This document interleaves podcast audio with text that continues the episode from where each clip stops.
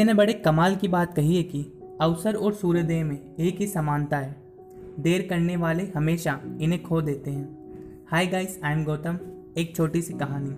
ये कहानी राहुल नाम के लड़के की जो मिडिल क्लास फैमिली में पैदा हुआ, जो ट्वेल्थ क्लास तक टॉप करता जा रहा था। कमाल का बच्चा, पढ़ने लिखने में सबसे आगे। फैमिली को उस पर गर्व था। फैमिली को लगता था कि जब ये बच्चा बड़ा हो जाएगा तो कुछ कमाल करेगा। हम लोगों की लाइफ बदल देगा। हमारी फैमिली में हैप्पीनेस आ जाएगी, सब कुछ बदल देगा। सिर्फ़ और सिर्फ़ ये लड़का। लेकिन वो लड़का जब ट्वेल्थ पास करके कॉलेज में गया तो उसकी लाइफ बदल गई। उसके आसपास ऐसे दोस्त आ गए, जिन्होंने उसे बिगाड़ के रख दिया। देर रात तक पार्टी चलने लगी। घर वालों से झूठ बोल करके पैसे मंगवाने लगा। घर वालों को समझ में आ रहा था। उन्होंने एक दिन इसको समझाने की कोशिश की, लेकिन राहुल ने घर वालों को डांट दिया।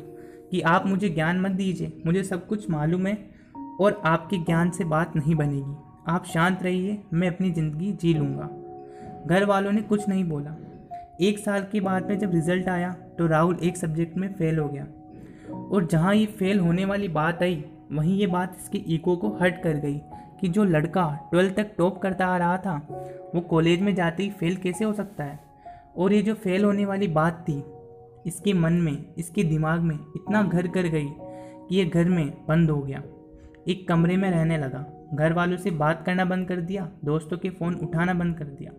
यहाँ तक कि बाहर आना जाना बंद कर दिया। राहुल धीरे धीरे डिप्रेशन का शिकार हो रहा था। उसे लग रहा था कि उसकी लाइफ में यहीं ब्रेक लग जाएगा। सब खत्म हो जाएगा। राहुल जिस स्कूल में पढ़ता था, जहाँ से ट्वेल्थ पास आउट की थी वहाँ के प्रिंसिपल को जब ये बात मालूम चली तो उन्होंने राहुल को अपने से मिलने बुलाया, डिनर पर बुलाया। वो इनविटेशन को मना नहीं कर सका। इसको मानना ही था, न्योता आया था। प्रिंसिपल साहब के यहाँ जाना था तो राहुल पहुँचा शाम में। और इसने देखा कि प्रिंसिपल साहब गार्डन में बैठे हुए थे, अंगीठी पर हाथ ताप रहे थे। सर्दी का माहौल था, ये भी जाकर के बैठ गया। उन्होंने पूछा कि क्या हाल चाल है बेटा? क्या चल रहा है? तो कुछ नहीं बोला। दस पंद्रह मिनट तक दोनों के बीच में कोई बातचीत नहीं हुई। तो प्रिंसिपल साहब ने सोचा कि क्या अलग किया जाए। उन्होंने अंगीठी में से एक कोयले के टुकड़े को निकाला जो जल रहा था और धड़कते हुए कोयले को मिट्टी में फेंक दिया। जैसे ही मिट्टी में फेंका, वो कोयला थोड़ी देर तो जला, फिर बुझ गया। तब राहुल ने बोला कि, सर, ये आपने क्या किया? एक कोयले का टुकड़ा जो अंदर जल रहा था धधक रहा था, हमें गर्मी दे रहा था। उसको बाहर मिट्टी में फेंक दिया, बर्बाद कर दिया। तो प्रिंसिपल ने कहा कि, बर्बाद कहाँ कर दिया? कौन सी बड़ी बात हुई? वापस इसको ठीक कर देते हैं। उन्होंने इस कोयले के टुकड़े को मिट्टी में से उठाया और वापस अंगीठी में डाल दिया। फिर से वो टुकड़ा थोड़ी देर के बाद जलने लगा, गर्मी देने लगा।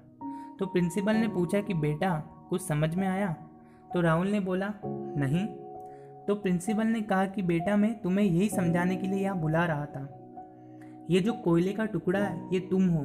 तुम जब अंगीठी से बाहर निकले, गलत संगीति में गए, मिट्टी में गए तो बुझ गए। लेकिन वापस आकर के चल सकते हो। शर्त ये कि अंगीठी में वापस आना होगा। अपनी लाइफ स्टाइल बदलनी होगी। अपने दोस्त बदलने होंगे।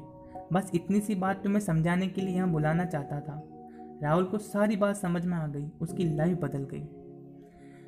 हम में से कई सारे लोग ऐसे हैं जो डिप्रेशन का शिकार हैं। सिर्फ़ और सिर्फ़ एक घटना की वजह से। हो सकता है ज़िंदगी किसी मोड़ पर आप फेल हो गए हो और आपको लग रहा हो कि सब कुछ बर्बाद हो गया, इससे आगे कुछ नहीं हो सकता। So friends life goes on ज़िंदगी चलती रहती है। So just keep going life goes on so just keep going चलते रहिए। सब कुछ अच्छा होगा, ये विश्वास रखिए। एक बार फिर आपसे यही कहूँगा, अगर फेल होना बहुत बड़ी बात है तो ऐसा मत सोचिए। फेल होने के बाद बाउंस बैक करना सबसे कमाल और सबसे ज़रूरी बात है। ऐसे कई सारे एग्जाम्पल्स हमारे सामने हैं जो फेल हुए, लेकिन उन्होंने वापसी की। कम करने के लिए तैयार रहिए। डिप्रेशन को बाय बाय कहिए और कर दिखाइए कुछ ऐसा कि दुनिया करना चाहे आपकी। सो so फ्रेंड्स